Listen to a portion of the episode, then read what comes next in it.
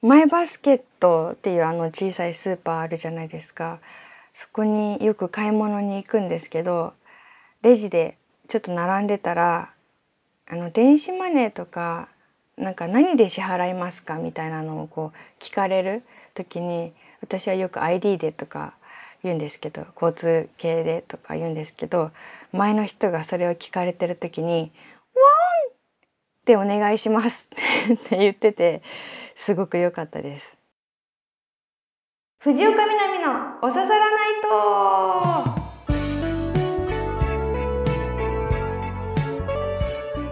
皆さんやっほー藤岡みなみです。今週もポッドキャストオリジナルでお送りしていきます。ハッシュタグは番組本編と同じおささらないとをつけてつぶやいてください。漏れなく見ております。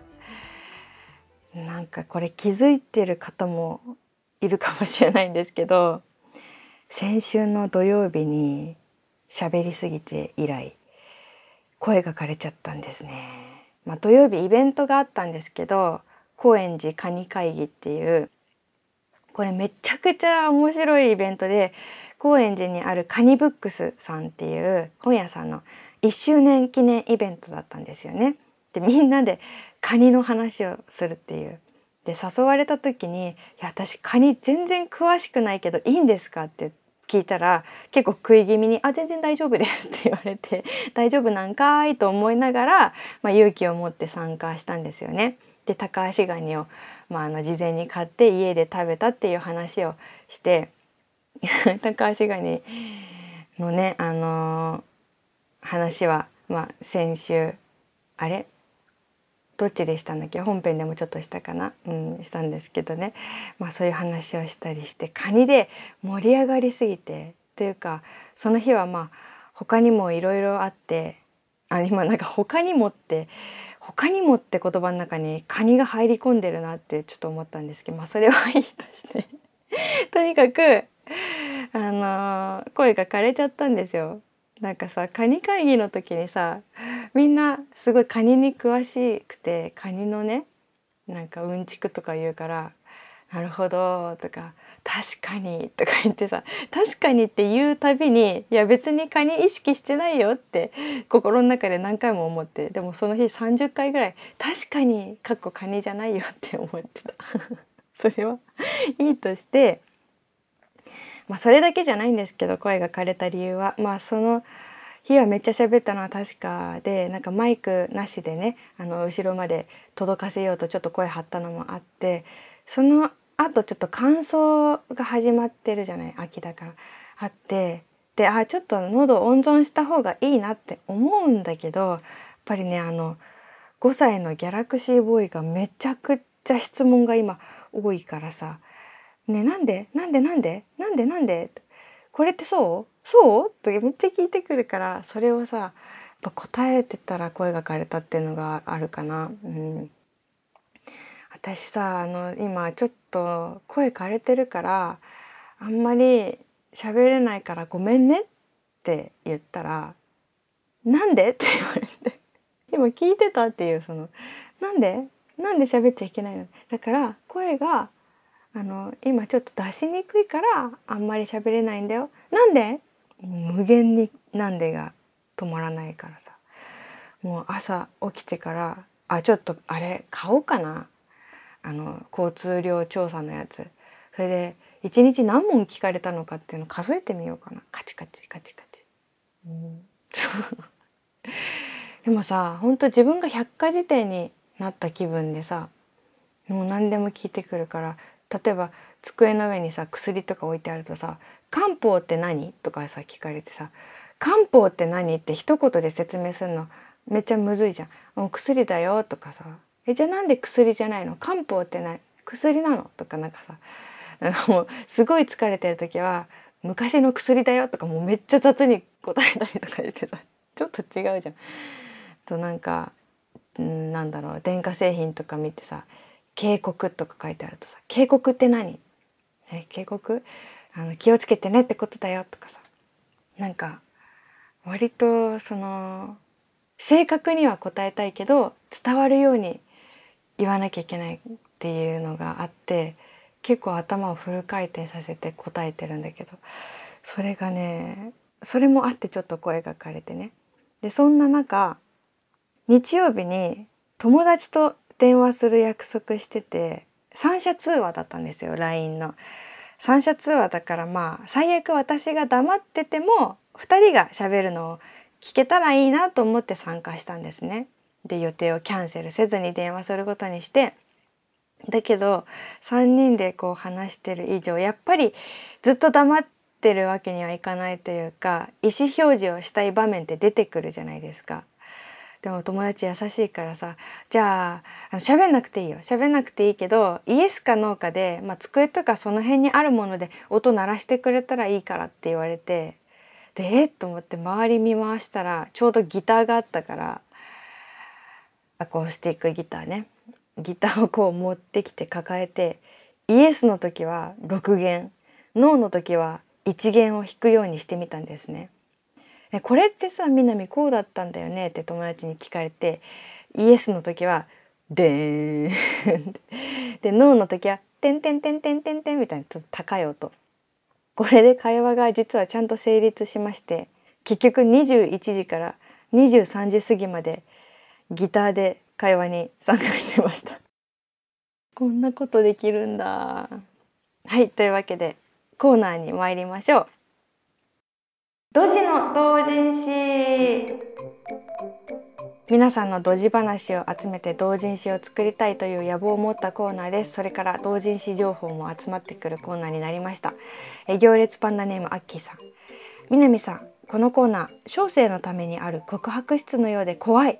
こんばんは。地下鉄に乗って席に座っていた時飴を食べようとバッグから一つ取り出し包み紙を剥がそうとしたんです。でもなぜか包み紙が粘ついて飴が取れませんでした。無理に引っ張ったところ見事に飴は包み紙から飛び出して向かいの席の人の足元にコロコロ。やばいと思っても拾えませんしもう食べれません。恥ずかしいやら悔しいやら不完全燃焼のまま飴を見捨てて次の駅で降りちゃいました。もう。そうか。あの飴が粘ついてる時あるよね。あれさなんて呼ぶ？なんかうち家族お母さんが言ってたのかな？飴が湧いてる飴ちゃんが湧いてるって言ってたんだけどさ枠で合ってんのかなって思いながらさ。うん。ちょっとやっぱり暑いとこに置いといたりとか買って1ヶ月ぐらい経つとなんかね粘つくよね。ねちょ。人からもらった飴がねちょってしてたらちょっとあのうってなるよね。ありがとうございます。続いて南さんスタッフの皆さんこんぱんだ。こんぱんだ。仮おささらネームメタモ2049です。いつも本当に楽しいほっこりタイムありがとうございます。やっちまいました。やらかしほやほやほっこりの新ネタです。私自宅だけでなく職場でもヨーグルトを食べたくてスーパーで買った4連ヨーグルトを半分に割って自宅から運搬しているんです。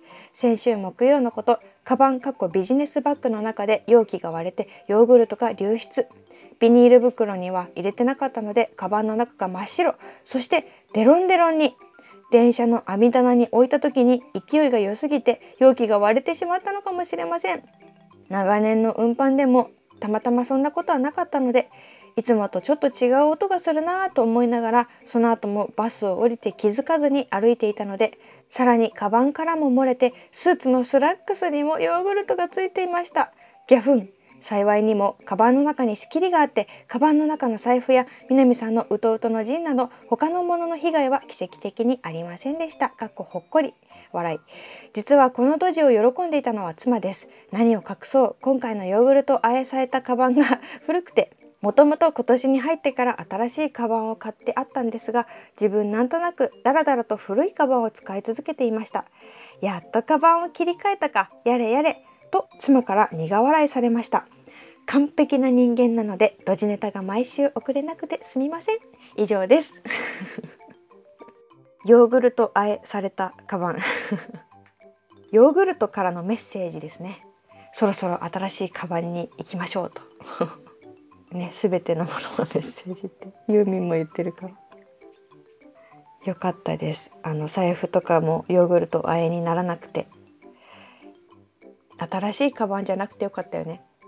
ありがとうございます。続いてラジオネームタコ壁宇治さん。南さんスタッフの皆さんはじめましてはじめましてタコと申します今年1月から Spotify でブロードキャスト版、ポッドキャスト版とともに聞き始めたビギナーリスナーです。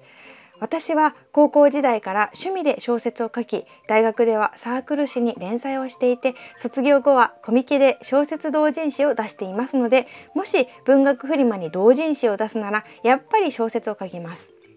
というか今ある小説同人誌を出します。これまでに出した小説同人誌はこの9月で通巻39冊になりました。ここ8年ほどは文房具を使って人生が変わった主人公の話というテーマで一冊で完結する中編小説をほぼ毎年文庫サイズの小説同人誌として編んでいます長らくコミケを主戦場にしてきましたがコミケは小作小説が全然売れないので2023年の夏から不参加です。その代わりに楽園のような場所を見つけてそこで頑張っています。文房具に関するものなら何を売ってもいいという文房具のフリマというか文房具のコミケというかそういう催しがあるのです。先日9月17日にも第3回が浅草橋ヒューリックホールで開催され盛況のうちに幕を下ろしました。私の同人誌も過去最高の反布数を記録しました。次回の文具マーケットは1月14日に開催されます。それではまたお体にお気をつけて無理なく楽しくお過ごしください。そうですね。あの文振りの話が続いてまして皆さんが文学フリマに同人誌を出すとしたら何の同人誌を作りたいですかっていう問いかけをちょっとね2週間前ぐらいしてたんですね。そしたらあのベテランが来ましたよ。いや面白いですね。今まで39冊も小説を出されてるってすごいな。文房具を使って人生が変わった主人公の話。え文具マーケットめっちゃ興味あります。あのさっき話してた電話してた相手もそうなんですけどあの私の友達にね文房具応援団長っていうね人がいてね、まあ、一緒にタイムトラベル専門書店をやっている人なんですけどその文房具応援団長の昼川さんと文具マーケット行きたいな。うん。ありがとうございます。もしかしたらねあのポッドキャストとかラジオ的なものと文振りとかこういう同人誌とかこういうイベント結構相性がいいかもしれないですね。続いてのコーナー。密かに褒めてほしい。こっそりよしよしのコーナー。このコーナーは皆さんが密かに頑張ったことを送っていただき私が褒めまくるコーナーです。東京都23歳ラジオネーム世界旅行通さん。藤岡さんこんばんは。こんばんは。褒めてください。僕の記憶の範囲ですがこれまで虫を退治したことがありません。家の中に虫が出ても捕まえて外に出すかそのまま放置するかです。その結果現在放置したクモが増え家には4匹のクモかっこ黒いちっちゃいやつがいます。その中に一回り小さい子グモがいて発見した時はなんとなくほっこりしました。先日インフルエンザになってしまってベッドの上から動けなかった時なんとなく壁を見つめていたらクモ2匹がそこにいました。あれは間違いなく僕のことを心配して見つめていました。療養中の一人暮らしの部屋で心を感じた瞬間でした。雲たちに対して犬にする感じのがっつりよしよしをしたいところですが潰して退治してしまいそうなのでこすりよしよししました。ちなみに虫系だと藤岡さんが以前話していたダンゴムシの話がめっちゃショックでしたがとても好きで1ヶ月に1回は思い出します。ごめんなさい。1ヶ月に1回もダンゴムシの出産の話を思い出させて申し訳ない。いやこれは素晴らしい人間ですね。虫を殺したことがない人。これなかなか実はね少ないかもしれないなんて心優しい人なんだ。虫に代わってお礼言います。ありがとう。雲ってね液中って言ったりしてなんか害虫を食べてくれたりするらしいですよね。でもクモが4匹いるって数えてることがすごい。私はさ多分いるんだよめっちゃ。うちもクモクモ私も見かけると可愛いなと思ってあのそのままにして一緒に暮らしてるんだけど同じ雲同一雲なのか なんか別の雲なのか分かんないから4匹いるってことはちょっとずつ違うのかその大きさが違う子が1匹いるっていうのは分かったんだけどその他の3つの雲を3匹の雲を見分けてるところがすごい。うん。私ねちっちゃい虫を雲に与えたことがあって食べてて。その時はなんかより一層一緒に暮らしてる感が出たけど。うん。素晴らしい。なんかそうだよね。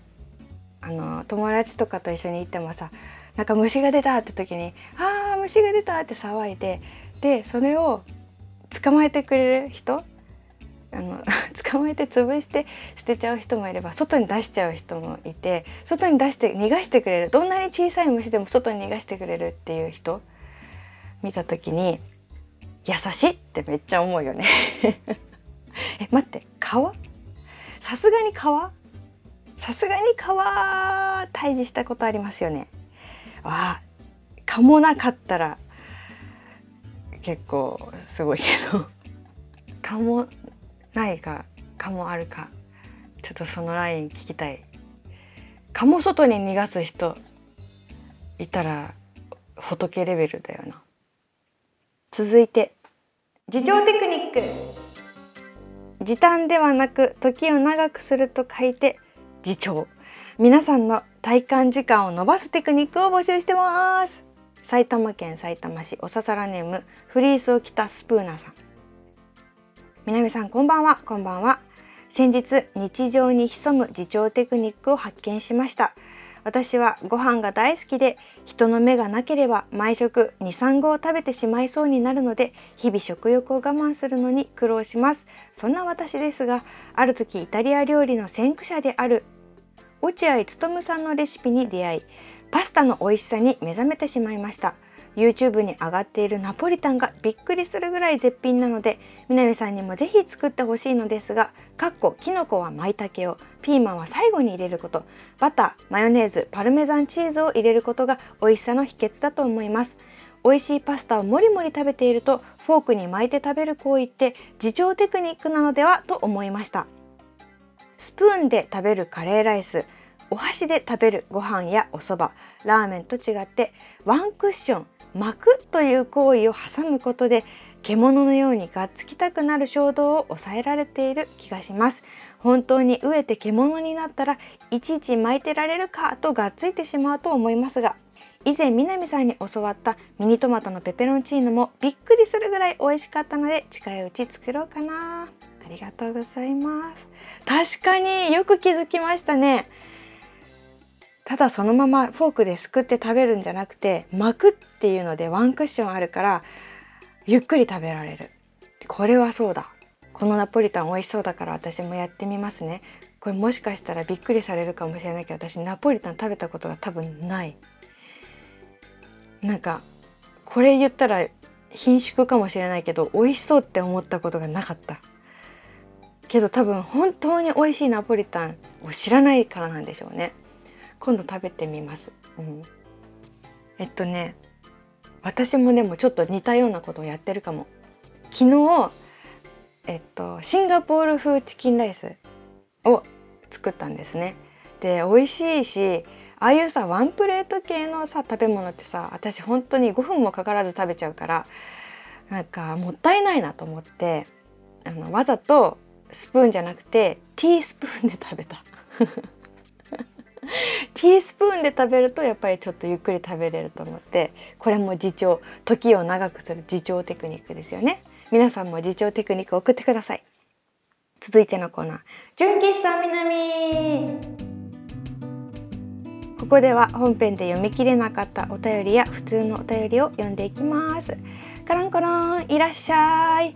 今週のね純喫茶南の飲み物はですねちょっと私が飲みたいものでもいいですか？大根蜂蜜汁です。汁って言われたらもう一気に嫌だよね。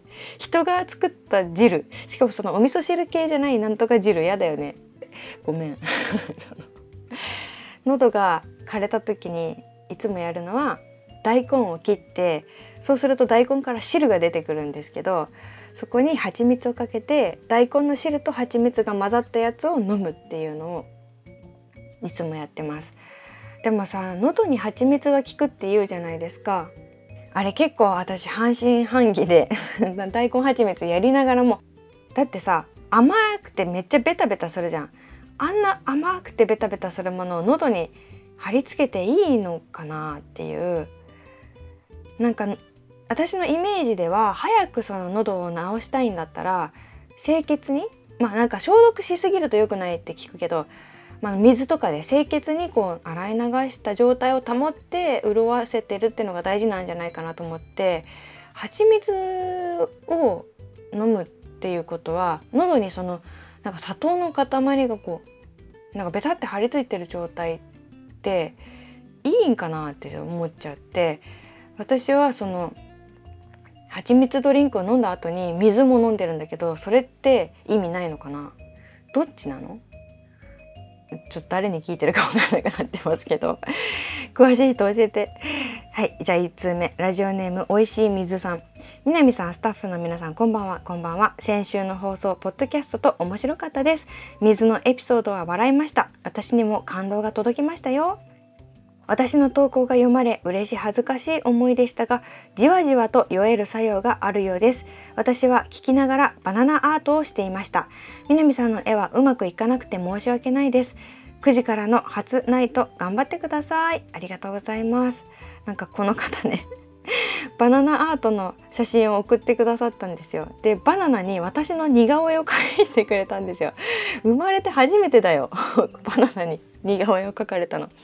似顔絵を描いていただいたことって何度かあるんですけどバナナに描いてもらったこと本当にないから ねバナナってあれ何？爪楊枝とかでやるんですか？バナナにこう傷をちょっとつけるとそこが黒くなって結構いい感じに絵が描けるっていうのあるんですよね。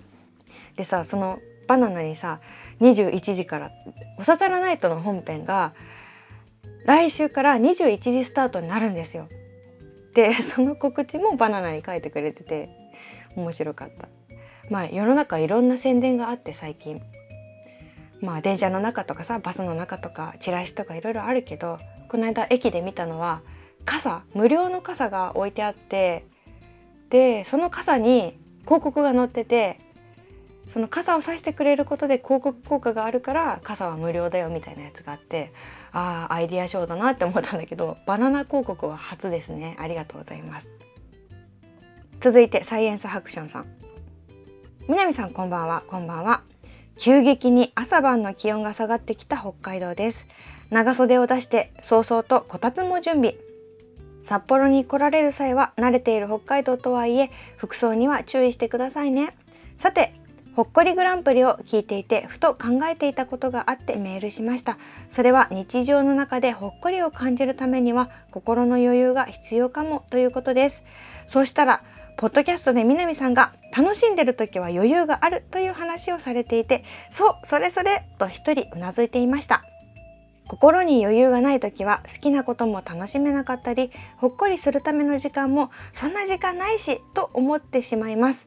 目の前の幸せにも気づくことができなくなるような気がします。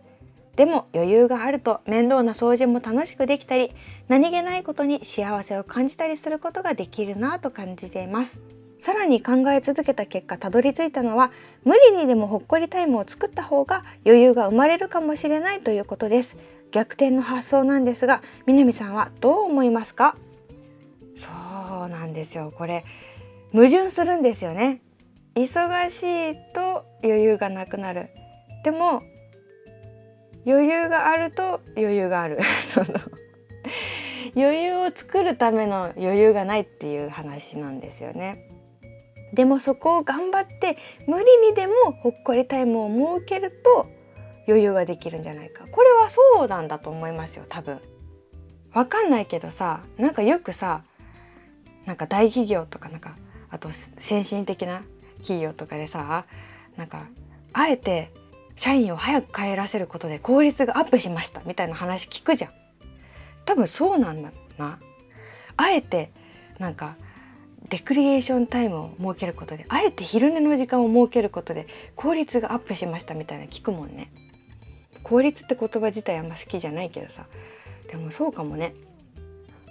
忙しい忙しいって言って本当にその忙しい作業だけで一日を終えると本当に追い詰められていくからやっぱね MP を大事にしたいよね。その体力だけじゃなくてさ自分のやる気とか気力っていう方を管理しなきゃいけないんだなっていうことにだんだん気づいてきてその体力が OK でも気力がないとできないもあるしさ。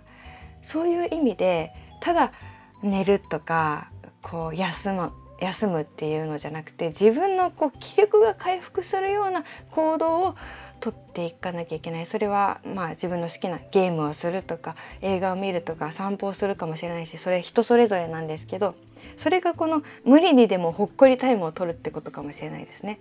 戦略的ほっこりですかね。うん、続いておささらネームたまさん。私がほっこり過ごしたい理想の時間はやるべきことをすべて終えた一日の終わりにきれいに片付いた部屋のベッドで翌朝まで十分な睡眠時間を確保した状態で穏やかな気持ちで眠りにつくそんな時間です。あくまで理想なので実際にはそんな時間を過ごせたことは一度もありません。絶対使わないのに捨てられないものに囲まれた部屋で家事に追われ気づけばもう寝る時間の繰り返し。常に何かに追われている感じです。その一方時間がないと言いながら漫画アプリに手を伸ばし気づくとああさらにこんな時間と自己嫌悪に陥る日々の繰り返しです。出張でビジネスホテルに泊まった時は一時的ですが現実逃避ができてテレビと小さい冷蔵庫しかないシンプルな部屋を眺めながらここで暮らせたらどんなに心穏やかに過ごせることかと思ったりします。これ自分が書いたのかと思うぐらい共感するメッセージですね。いつ落ち着くんでしょうね。本当に。落ち着いたらこれがやりたいとかそれを考えて結局また年末が来るみたいな感じを毎年過ごしてて本当に毎日毎日一生懸命生きてるよね私たち。頑張ってる。本当にお疲れ様。今度さおささらナイトのさイベントをやるとしたら何もしないっていうのにしようか。何もしないイベント。もうみんなさ何かしすぎてるからさ。おささらナイトプレゼンツ何もしないって。なんかさもう場所と時間だけ決めて集まってでやっぱイベントってなるとさプログラム組んでこれとこれとこれとこれこれやりましょうってさ考えたくなるけどもうない。プログラムはない。もう集まるけどもう何もしちゃダメです。とかでも何もしないって難しいから石を拾ってのとなんか石が綺麗な石があるっていう評判の海岸におささらないとみんなで行ってで綺麗な石をもう黙々と拾う。まあたまに近くにいる人とちょっとあの会話したりしてもいいんだけど、まあ、基本黙々と拾ってでまあ数時間後に「こんな石拾えました」って見せ合って解散ってどう？やりたいね。まあ、そういうさ本当に心を一回無にする時間みたいなのがさ取れないじゃん。そういうイベントやろうか。どうですか？これあの賛同する人あのお便り送ってください。誰もいない可能性もある 続いてお番です室蘭の山賊レロです理想のほっこり。それは藤岡南著穴場ハンターが行くを巡る旅です。理想なのでまだ新日高町の猫屋食堂しか行ってません。まもなく定年なんでじっくりと理想のほっこりを目指します。ありがとうございます。もうすぐ10年になる私のね本穴場ハンターが行くっていう北海道の穴場情報を書いた旅エッセイがあるんですけどそれを片手にこう巡っていただくっていうことですかね。ありがとうございます。それさすごい私もやりたい。だって多分10年もあったらだいぶ様変わりしてるような気がするんですよね。まあ、残念ながらこうなくなってしまったお店とかもあるだろうし景色がねちょっと変わったところとか見てみたいなと思うので私もそのほっこり旅やりたいな。ありがとうございます。こうやってさ10年ぐらい前のこともこうやって覚えててくれて言ってくれる。この山賊レロさんが素敵だし本っていうメディアってやっぱりいいよね残るよねって。やっぱ本は息が長いなって思いますね。まだまだ10年なので。これからもねあの30年40年50年経ってもまだ語ってる人がいたらもうそれは私の夢が叶ったって感じですね。続いて最後。おささらネームタラノスケさん。こんばんはみなみさん。スタッフの皆さんこんばんは。毎週楽しい放送ありがとうございます。こちらこそ。先月の虫垂炎に引き続き今月は新型コロナからの肺炎でまたも入院しています。今まで一度も気にしたことがありませんでしたがこれは絶対厄年だと思ったら全くかすりもしていませんでした。さて今週のテーマ理想のほっこりに投稿いたします。子供の頃からペンギンと一緒に住みたいという夢があります。餌温度管理水槽と育てるには到底無理なのは分かっていますがあの癒される姿ずっと見ていたいです。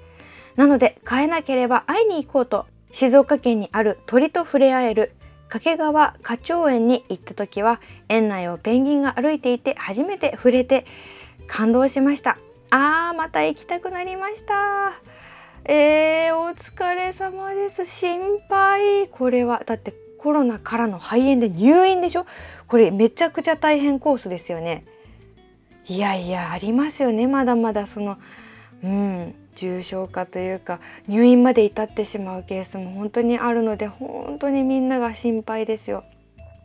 タラノスケさん先月も入院今月も入院となってしまって本当に本当にかわいそう本当にお疲れ様。しかも悔しいですよね。なんかせっかく治ったのにまた入院しなきゃいけないとか気をつけてたのに感染してしまったとかも本当になんかやりきれない心のダメージもあると思うんですね。本当に本当に。本当に棚之助さんは頑張ってますよ。本当にね運が悪かったです。うん。でもこれからはめちゃくちゃいいことがあります。ペンギンともめっちゃ会えるし。うん。タラノスケさんが今日ね寝るとペンギンがめっちゃ夢に出てきますから。楽しみにしてください。あのちょっと保証はできないんですけど。うん。祈るだけは祈っときますけど。本当にねせっかくさあの秋の行楽シーズンになってきたのにさあの病気になってしまって悔しいっていう気持ちもすごいあると思います。うん。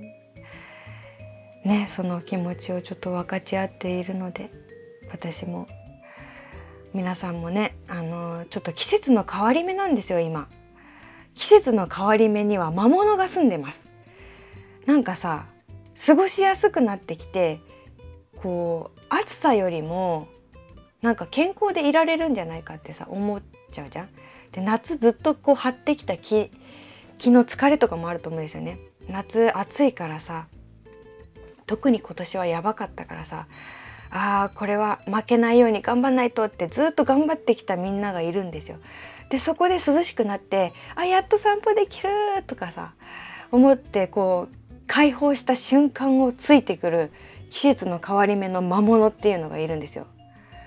で本当に私も毎年この季節の変わり目が難所というか本当にねあるから。